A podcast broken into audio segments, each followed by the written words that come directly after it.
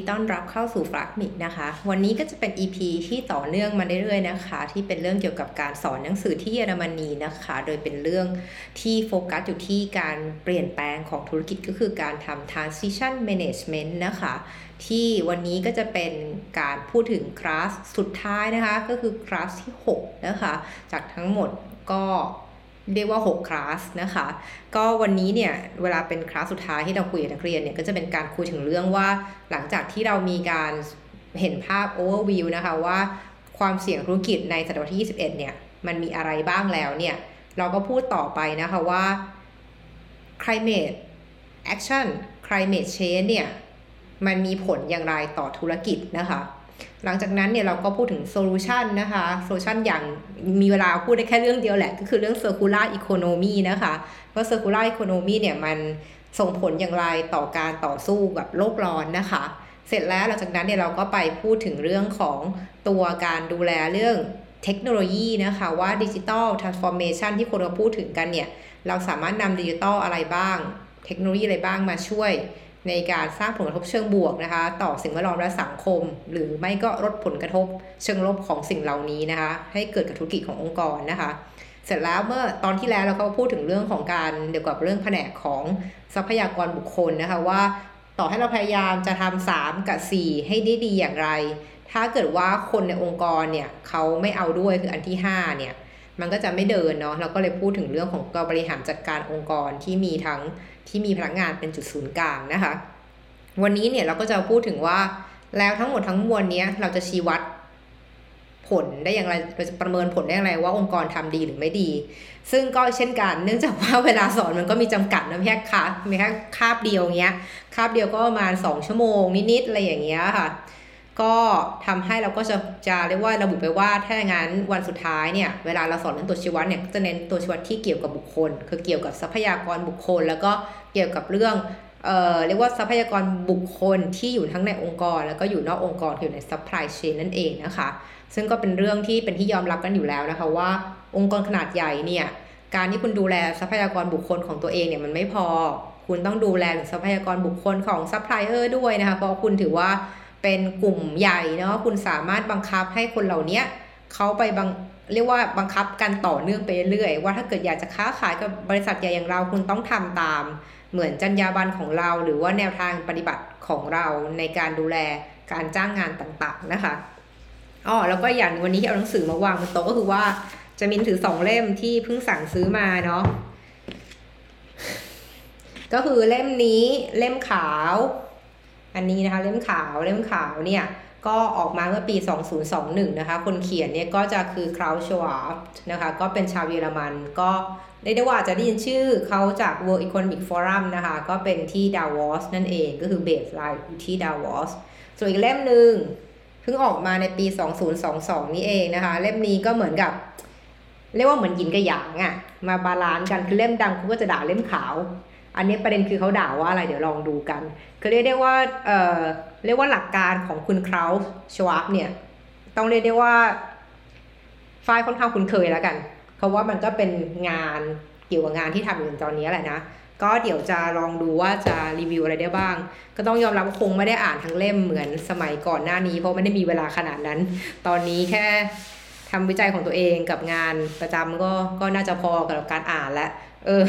ก็เลยต้องอ่านสกิมนิดนึงว่าอะไรที่มันสำคัญก็จะอ่านแล้วกันเนาะ โอเค ถ้าอย่างนั้นมาเข้าเรื่องของคลาสสุดท้ายว่าเราสอนอะไรบ้างเรื่องตัวชี้วัดเนาะคือตัวชี้วัดในด้าน human resource เนี่ยหลักๆ เลยก็คงจะรู้จักกันดีในเรื่องของการอาดูเรื่องของการป่วยไข้นะซิกลิฟมีเท่าไหร่บ้างนะคะแล้วก็มีอัตราเกิดอุบัติเหตุไหมในกลุ่มที่เป็นเรื่องของโรงงานอะไรเงี้ยมันต้องมีเก็บข้อมูลเนาะเพราะว่าถ้าพนักงานบาดเจ็บเนี่ยมันไม่ใช่แค่เอ่อพนักงานเรา ทำงานไม่ได้อะไรอย่างเงี้ยเนาะแล้วก็ต้องดูแลเรื่องป่วยไข้เรื่องค่ารักษาพยาบาล ซึ่งฟังดูแล้วเหมือนใจจืดใจดำอะนะแต่ว่าธุรกิจก็จะมองแค่ตัวเงินใช่ไหมว่าแบบเออต้องจ่ายอะไรบ้างต้องจ่ายค่าประกันเพิ่มไหม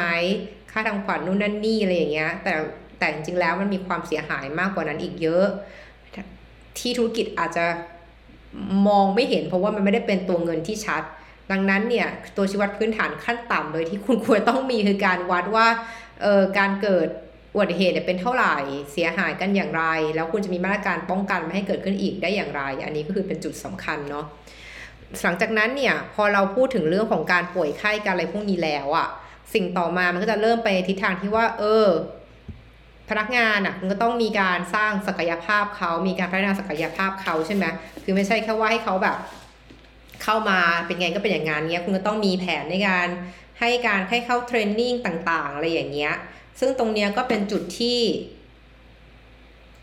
บางที่เนี่ยก็เน้นแต่สักแต่ปริมาณนะนะ คือ คือก็มีแต่นับจำนวนแล้วมีคลาสเปิดเท่าไหร่ มีคนเข้าเรียนกี่คนแต่คำถามคือเรียนแล้วอะมันได้ความรู้จริงไหม เรียนแล้วแล้วมันเกิดผลอย่างไรต่อธุรกิจบ้างเงี้ย อันนี้ก็เป็น question mark ที่จริงแล้ว ถ้าเป็นเจ้าของบริษัทก็จะถามอะว่า นอกจากเสียเวลาพัฒนาบทเรียนแล้ว ยังเสียเวลาให้พนักงานไปเรียนอีกคำถามคือเสียทั้งสองเงิน เสียทั้งเวลาที่รวมแล้วก็เป็นเงินทีอยู่ดีเนี่ย บริษัทได้อะไรกลับมาบ้าง คืออะไรคือผลลัพธ์เชิงคุณภาพที่ได้จากการส่งพนักงานไปเรียน ซึ่งจริงแล้วควรจะเป็นว่าเออทำงานได้ระยะเวลาสั้นลง อะไรเงี้ยจากการเอาพนักงานไปเรียนเรื่องการใช้ Excel เรื่องการใช้ PowerPoint เรื่องการใช้ Word ทำให้เหมือนเวลาทำเอกสารอะไรเงี้ยมันไม่ต้องเสียเวลาอีดิทมากนะทำแป๊บเดียวจบทีเดียวเลย ไม่ต้องมานั่งแก้อะไรกันอย่างเงี้ย อันนี้คือวัดเวลาได้ไหมว่าหลังจากส่งพนักงานไปเรียนแล้ว เราก็สามารถทำ Word ได้เร็วขึ้น ซึ่งคุณก็ต้องมีเบสไลน์ก่อนถูกปะนั้นก่อนส่งไปเรียนคุณต้องมีการวัดผลก่อนไหมว่าพนักงานทำงาน เรื่องนี้ได้ไม่ดีเนี่ย ดังนั้นเลยส่งไปเรียนเรื่องนี้อะอันนี้โอเค อันนี้ออจะดู make sense ว่าส่งไปเรียนทำไมเนาะมันก็เลยเป็นที่มาว่ามันจะมีการวัดในส่วนหนึ่งคือเรื่องของวัด human capital return on investment อันนี้น่าจะเป็นเรื่อง baseline หนึ่งนะว่า การที่จะหาเรียกว่าต้นทุนของพนักงานหนึ่งคนเป็นเท่าไหร่ อันนี้ก็คือหนึ่งตัวแรกเลยเนาะที่พูดถึง ว่าเออคุณรู้ไหมว่าจริงๆแล้ว ในการในการ รักษาพนักงานหนึ่งไว้หนึ่งคนเนี่ยบริษัทเนี่ยจะต้องเสีย จะต้องจะต้องมีต้นทุนเท่าไหร่ อันนี้คือเป็นสิ่งที่คุณจะต้องถามเนาะว่ามีอะไรเท่าไหร่บ้าง ซึ่งหลักๆ เลยเนี่ยการพูดถึงเรื่อง human capital return on investment เนี่ยมันก็จะใช้วิธีการวัดแหละว่าเออเอาแบบรายได้เนี่ยลบด้วยค่าใช้จ่ายต่างๆที่ที่ไม่เกี่ยวกับ employee เลยอะ่ะเออคือเอารายได้ที่หักจาก หักจากค่าใช้จ่ายต่างๆ ทั้งหมดเนาะแล้วก็โดยที่ค่าใช้จ่ายต่างๆ ที่ว่านี้มันก็จะบอกว่าค่าใช้จ่ายต่างๆ ที่ว่านี้มันต้องแบ่งเป็นสองก้อน ก้อนหนึ่งคือเป็นค่าใช้จ่ายทั้งหมดเลย ค่าต่างๆ ต้นทุนค่าน้ำค่าไฟพวกนี้ทั้งหมดเลยในองค์กรอย่างเงี้ยที่แต่ละปีบริษัทต้องจ่าย เอาก้อนนี้เอาไว้ก้อนหนึ่งเสร็จแล้วในก้อนนี้มันต้องมีค่าใช้จ่ายที่เกี่ยวกับบุคลากรเนาะเออไม่ว่าจะเป็นเงินเดือน หรือแม้แต่เป็นผลประโยชน์ต่างๆ เช่น เงินบำนาญเนาะเงินเอ่อค่าส่งพนักงานไปเรียน ค่าทำคอร์สต่างๆ เงินในการเอ่อจ้างงานอะตั้งแต่การที่แบบกว่าจะได้พนักงานคนหนึ่งเข้ามาคุณก็ต้องไปอาจจะต้องไปลงโฆษณาเชิญชวนให้มาสมัครงานอะไรทำนองนี้ถูกไหมคือได้ได้ว่าคุณต้องแบ่งค่าใช้จ่ายที่คุณรวมไปก้อนใหญ่เนี่ยแยกออกมาว่ามีค่าใช้จ่ายไหนบ้างที่เกี่ยวคน แล้วเอาก้อนนั้นเนี่ยหักออกไป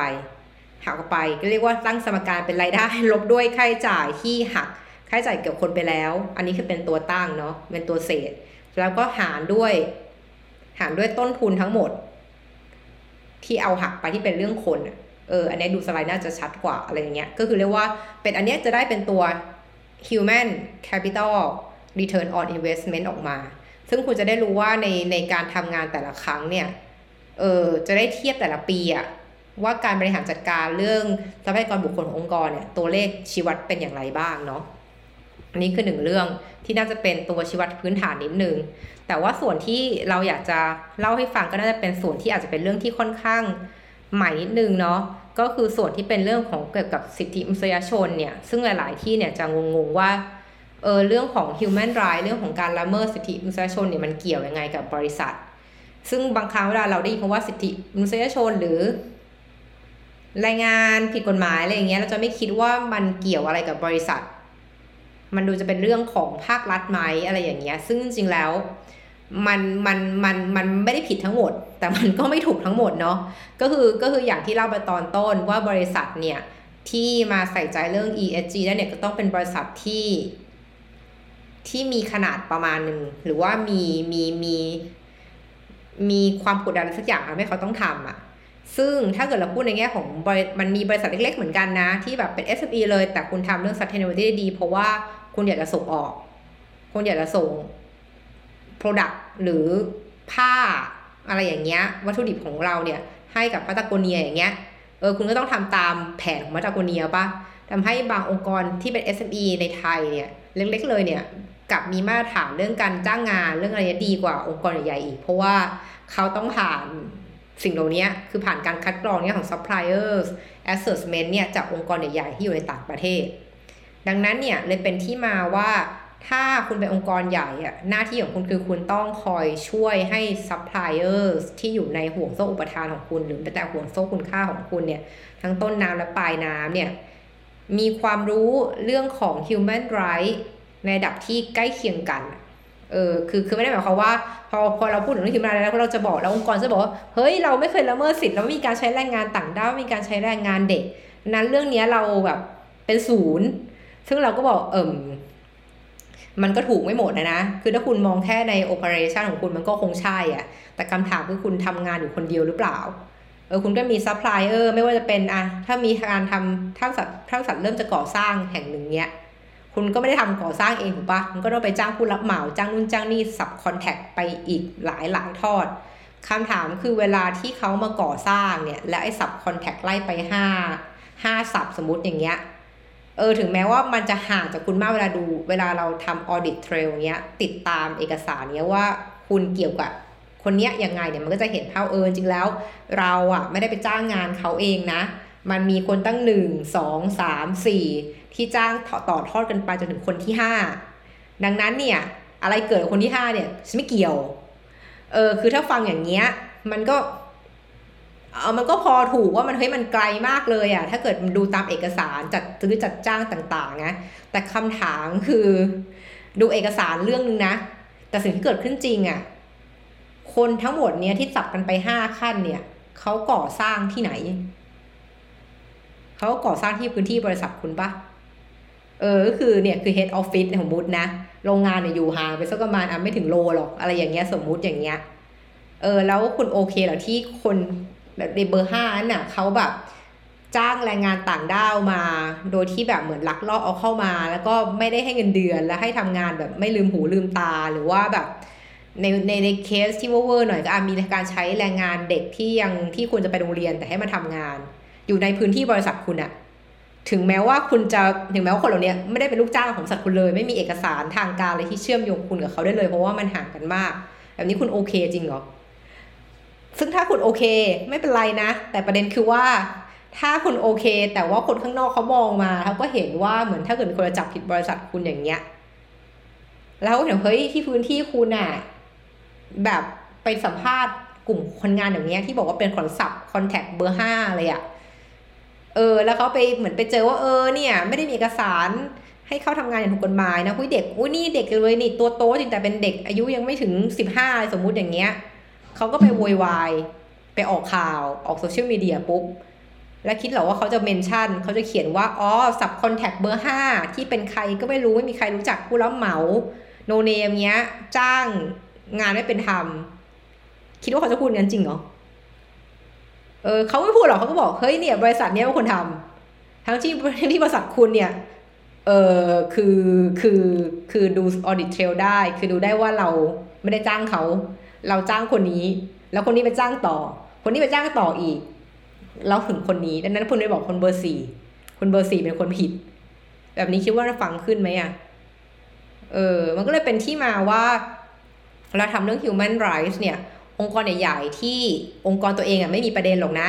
เพราะผู้คนเป็นบริษัทในตลาดทรัพย์เนี้ยมันก็ต้องมีการนู่นการนี่อะไรเยอะแยะถูกปะตามกฎหมายแรงงาน แต่คำถามคือแล้วใน supply chain ล่ะคุณทำยังไงเออคุณดูแลเขาดีไหมมันก็เลยเป็นที่มาว่าถ้าทำเรื่อง human right เนี่ยมันก็จะมีกระบวนการเรียกว่า human right assessment นี่เป็นนี่เป็นขั้นต่ำเลยนะ คือถ้าเกิดไม่รู้จะทำอะไร อันดับแรกหนึ่งหลักการเหมือนที่เคยพูดไปครั้งก่อนหน้านั้นว่าคุณต้องรู้ว่าคุณ ไม่รู้อะไรบ้างเงี้ย ถ้าคุณไม่รู้เรื่อง human rights เลยอย่างเงี้ย คุณไม่รู้ว่าคุณมีความเสี่ยงไหม เรื่อง human rights เนี่ยดับแรกเลยคุณคุณควรทำการประเมินก่อน ซึ่งวิธีการประเมินเนี่ยมันก็มันก็เหมือนประเมิน risk assessment ทั่ว ๆ ไปอะ่ะคือทำเป็นเหลืองเขียว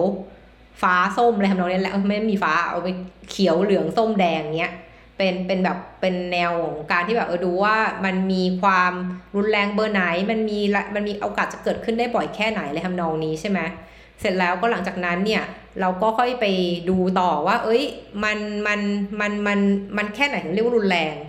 ความรุนแรงของคนเราไม่เท่ากัน ต้องเล่าให้ฟังอย่างนี้ว่าเออเวลาการทำงานที่เกี่ยวกับเรื่องของโซเชียลหรือแม้แต่สิ่งแวดล้อมก็ตามทีสิ่งแวดล้อมยังไม่ยากนะ เพราะมันยังมีตัวเลขอะไรที่ชัดแบบมีจำนวนคาร์บอนมีจำนวนสปีชีส์อะไรอย่างเงี้ยสมมุติถ้าจะนับเนี่ยมันมันพอจะนับได้บ้างอะไรเงี้ยแต่ถ้าเกิดเป็นเรื่องของที่เกี่ยวกับคนน่ะ บางครั้งมันพูดยากเพราส่วนใหญ่บางทีก็เป็นความรู้สึกว่าเอออันนี้โอเคไหมซึ่งการบริหารธุรกิจอะมันใช้ความรู้สึกไม่ได้อะคุณต้องพยายามหาเกณฑ์อะไรมาวัดอะอย่างเช่นเมื่อกี้แม่พูดไปว่ามันมีการวัดความรุนแรงว่า severity มันก็ต้องมีการว่าว่าเขาว่ารุนแรงของคุณรุนแรงแค่ไหนยกตัวอย่างเช่นอ่านรุนแรงเป็นสีแดงเลยนะ ถ้าเหตุการณ์ที่เกิดขึ้นแล้วพนักงานเสียชีวิต หรือพิกลพิการทุกคนละภาพ อันนี้ถือว่าเป็นสีแดง แต่ถ้าแบบอะโอเค พอเกิดการนี้ปุ๊บพนักงานแค่ต้องหยุดงาน อาจจะแบบปวดหัวหรืออะไรหรือแบบอาขา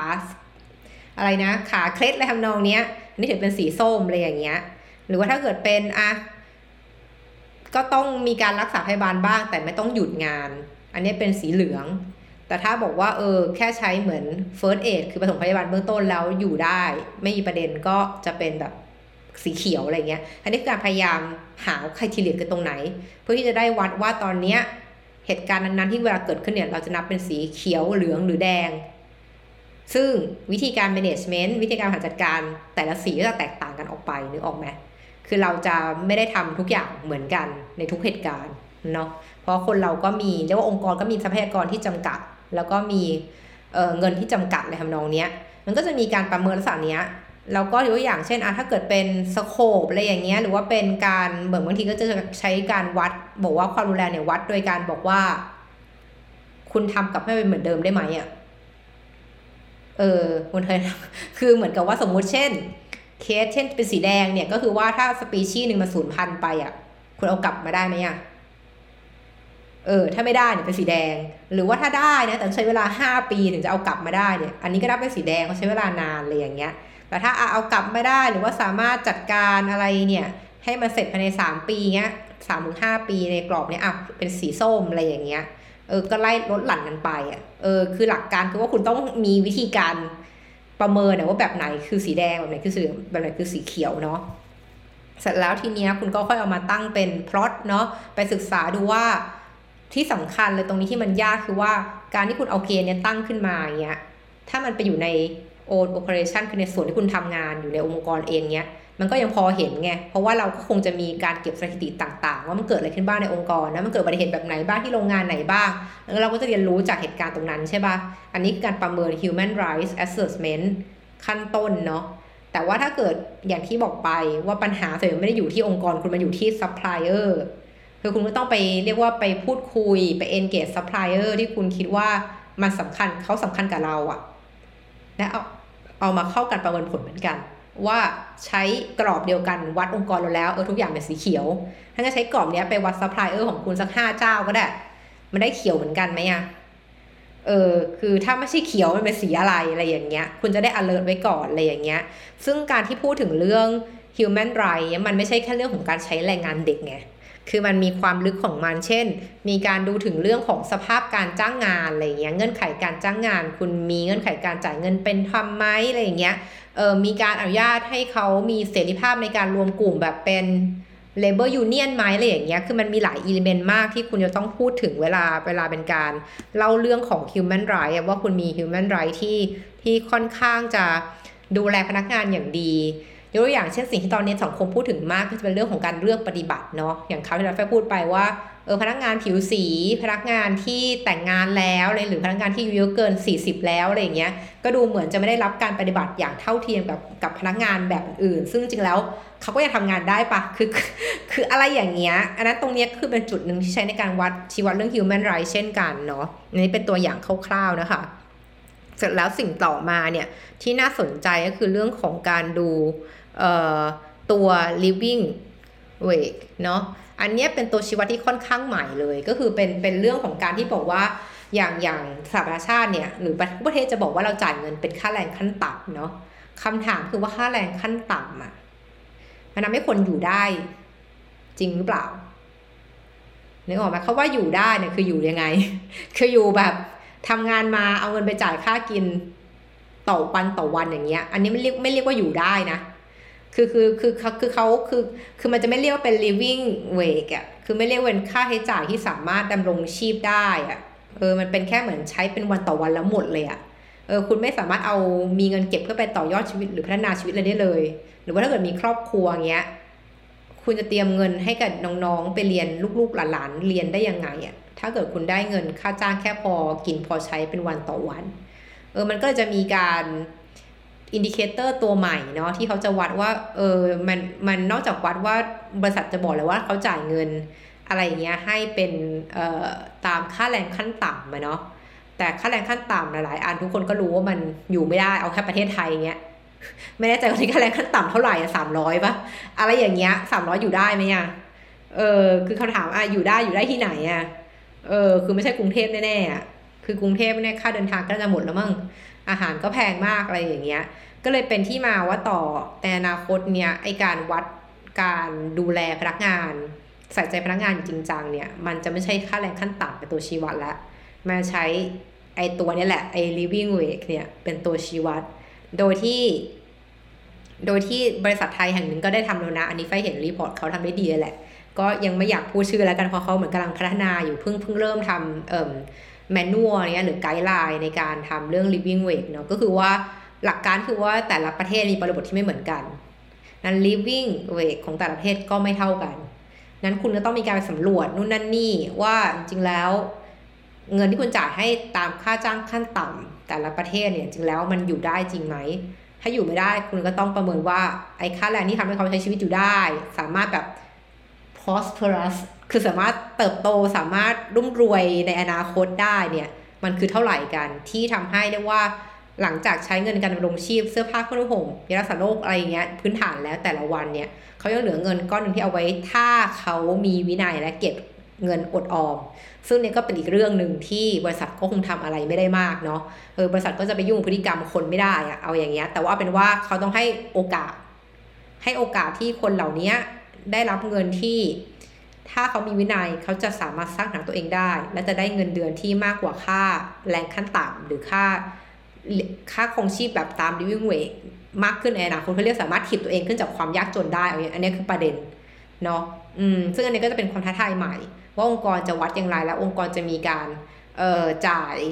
ผลกระทบได้แค่ไหน เพราะเรานี้เราก็เข้าใจในมุมที่ว่าเออก็ไม่ได้อยากโลกสวยนะ แต่ว่าก็เข้าใจว่าพนักงานเพื่อนเราบางคนก็เป็นเจ้าของธุรกิจเขาก็บอกเลยว่าขึ้นค่าแรงขั้นต่ำนี่พวกผมอยู่ไม่ได้อะเออพวกผมแบบจ้างงานไม่ได้หรือว่าพนักงานเนี่ยจ้างเท่านี้ ยังทำงานไม่คุ้มค่าเลยสามร้อยบาทเนี่ยมันขี้เกียจนู่นนั่นนี่อะไรอย่างเงี้ยซึ่งปัญหาพวกเนี้ยมันต้องสาออกมาว่าอะไรคือประเด็นบ้างเออ เออประมาณเนี้ยแล้วค่อยๆแก้ไปคือคือคือคือจะบอกว่าการขึ้นค่าแรงขั้นต่ำมากกว่าสามร้อยเนี่ย มันไม่ดีไม่ได้ไม่เอา อันนี้ก็มันนี้ก็มันก็มันนี้มันก็สุดโต่งไปข้างหนึ่ง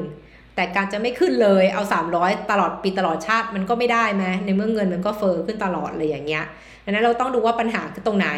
แล้วก็ค่อยๆแก้ไปเหมือนอย่างเช่นที่บอกเมื่อกี้ว่า เออถึงให้เงินเยอะไปอะเขาก็เอาเงินไปซื้อนู่นซื้อนี่ที่ไม่ได้ช่วยให้เกิดการ สร้างอาชีพในอนาคตไม่ช่วยให้เกิดการศึกษาในอนาคตก็เอาไปซื้อนู่นซื้อนี่เหมือนเหมือนแบบเอาไปซื้อมอเตอร์ไซค์อย่างเงี้ยหรือไปออกรถอะไรอย่างเงี้ยทั้งที่จริงแล้ว เอาไปซื้อบ้านยังดีกว่านึกออกไหมคือบ้านยังเป็นสินทรัพย์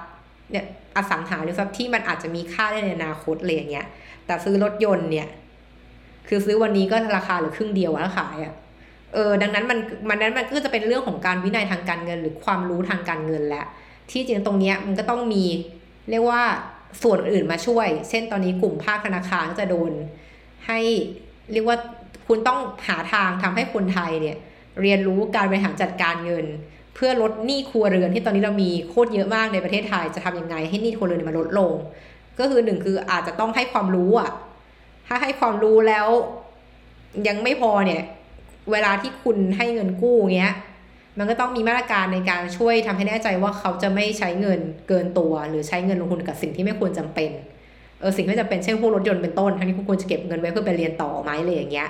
หรือว่าแม้แต่การเป็นหนี้นอกระบบอย่างเงี้ย คือถ้าเกิดถึงแม้ธนาคารบอกว่าเนี่ยฉันก็พยายามคัดกรองแล้วนะ จนทำให้ฉันไม่ปล่อยสินเชื่อเลยตลอด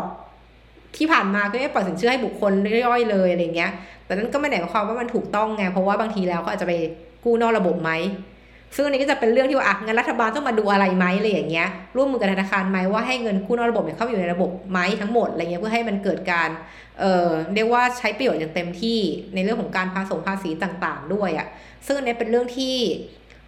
ไม่ง่ายละกันในการจัดการ แต่ว่าก็เป็นเรื่องที่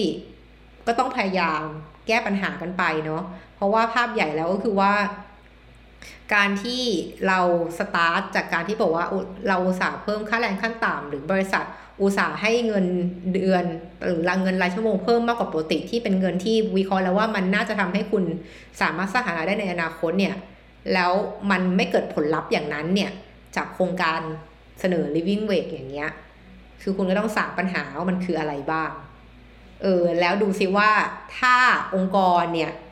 อยากจะ ช่วยเหลือสังคมตรงนี้จริงอยากให้คนไทยเนี่ยที่เป็นที่เป็นลักย่าเนี่ยสามารถลืมตาอ้าปากได้อย่างเงี้ยปัญหาอยู่ตรงไหน แล้วคุณต้องให้ใครช่วย เพราะเรื่องอย่างเงี้ยปัญหาที่เป็นภาพใหญ่ของสังคมอะ่ะเออมันมันไม่มีทางแก้ได้เลยใครคนใดคนหนึ่งอะมันต้องมันต้องคุยกันจริง ๆ ต้องช่วยกันดูอะไรอย่างเงี้ย ซึ่งอันนี้ก็จะคล้ายๆกับสิ่งที่อาจารย์ชัดชาติเนาะผู้ว่าคนใหม่ของกรุงเทพเนี่ยเข้ามาเหมือน มามามามาลื้อระบบนิดๆอะว่าการทำงานแบบเดิมมันไม่ได้แล้วอะมันต้องคุยกันมากขึ้น มันต้องแบบสื่อสารกันอย่างตรงไปตรงมามากขึ้น แล้วก็มีความโปร่งใสอะทำให้คนรู้สึกว่าอยากจะทำงาน อยากจะแก้ปัญหากับสนุกกับมันอะไรอย่างเงี้ย ดังนั้นในตอนที่ฝ้ายพูดถึงคลาสในตอนสุดท้ายก็จะบอกทุกคนว่าเออทุกคนแต่ละประเทศอะมันมันมีความหลากหลายไม่เหมือนกันเนาะบริบทของประเทศคุณก็ต่างกันดังนั้นเนี่ย หลักการของความยั่งยืนอะมันก็คงไม่ใช่ว่าใครจะทำได้คนเดียวอะคือมันต้องไปทุกภาคส่วน แต่จุดเริ่มต้นที่ถูกต้องเลยคือทุกคนควรมีความรู้ก่อนเนี่ยว่าอะไรคือความยั่งยืนบ้างอะไรอย่างเงี้ยอะไรที่มันเกี่ยวธุรกิจบ้าง ที่ธุรกิจสามารถทำได้ เพราะอันนี้ก็ต้องบอกตามตรงว่าเราจะค่อนข้างเชื่อมั่นในธุรกิจมากกว่าภาครัฐเยอะ ว่าธุรกิจทำอะไรทำได้เร็วกว่า แล้วก็จะมีประสิทธิภาพมากกว่า เพราะว่าภาครัฐเนี่ยมันมี อะไรอีกเยอะที่ทำแล้วมันจะที่ทำให้เดินเดินพวกเนี้ยช้า แต่ว่าก็ไม่ใช่ว่า